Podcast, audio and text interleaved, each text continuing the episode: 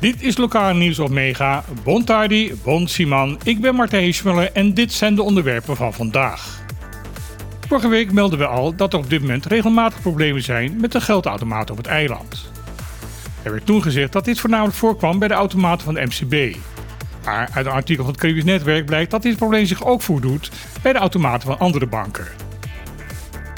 Op Bonaire wordt er nog steeds veel contant geld gebruikt, ook in winkels. Zo is er vrijwel geen voetdruk met een pinautomaat, maar ook bij een van de ijssalons en de bioscoop van het eiland moet je contant betalen. Dit komt omdat veel kleine ondernemers, vanwege de bijkomende kosten, liever geen pinbetalingen doen.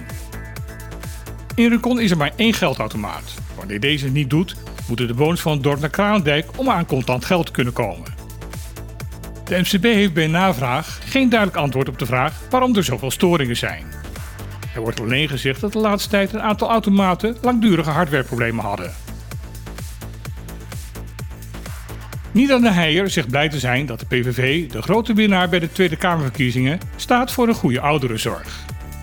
Dit zei de gedeputeerde vrijdag op de wekelijkse persconferentie van het bestuurscollege naar aanleiding van een vraag van Bonaire.nu. De Heijer zegt zich geen zorgen te maken over de houding van de PVV tegenover de Caribische eilanden. Ze zegt dat het bestuurscollege rekening houdt met alle coalities die mogelijk zijn, dus ook één waar de PVV deel van uitmaakt. Het bestuurscollege werkt met iedereen, ook met partijen waar je het niet altijd mee eens bent. Zolang het maar in het belang van het eiland is. Omdat ouderenzorg voor Den Heijen een speerpunt in haar beleid is, vindt ze het positief dat dit een onderwerp is waar ook de PVV zich druk over maakt. Daarom zegt ze in het artikel in Bonaire.nu dat zij een positief gevoel heeft over wat in Nederland zal gaan gebeuren. Afgelopen tijd wordt er geklaagd dat er momenteel enorm veel vliegen zijn. Veel mensen zijn ervan overtuigd dat de overlast van deze insecten enorm is gegroeid. Daar zijn de diensten Toezicht en Handhaving en Publieke Gezondheid onderzoeken gestart om achter de oorzaak van deze opvallende vermeerdering te komen. Helaas zonder concreet succes. Wel werd er geconstateerd dat rondom bijvoorbeeld supermarkten meer vliegen te vinden zijn dan normaal. Maar de bron daarvan kon niet worden gevonden. Ook bij de lensval van Celibon was er sprake van meer vliegen dan normaal. Er zijn in samenspraak met de vuilverwerker afspraken gemaakt om verspreiding ervan te voorkomen. Maar ook hier kan dit niet aangewezen worden als de bron van de overlast op het hele eiland. Daarom denkt men dat de groei van het aantal vliegen ook te wijten is aan de huidige weersomstandigheden. En daar is niet veel aan te doen. De dienst publieke gezondheid benadrukt dat vliegen niet direct schadelijk zijn voor de volksgezondheid. Zolang er maar maatregelen worden genomen om bijvoorbeeld voedsel af te schermen voor deze hinderlijke insecten.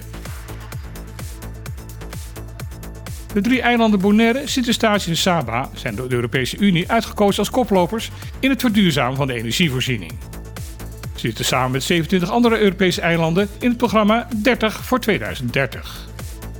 Het enige andere Nederlandse eiland dat ook onderdeel van het project is, is Ameland. Belangstelling onder de 2400 eilanden die de Europese Unie telt, schijnt heel groot te zijn geweest. De bedoeling van het project is om met deze 30 eilanden te laten zien dat het mogelijk is om een gemeenschap in haar energievoorziening voor 2030 onafhankelijk te maken van fossiele brandstoffen. Om dat te bereiken krijgen de 30 koplopers veel steun van de Europese gemeenschap. Dit betreft zowel steun op financieel gebied als in advies en kennis. Dit was weer het lokale nieuws van vandaag op Mega. Ik wens iedereen een energieke dag toe en dan heel graag weer. Tot morgen!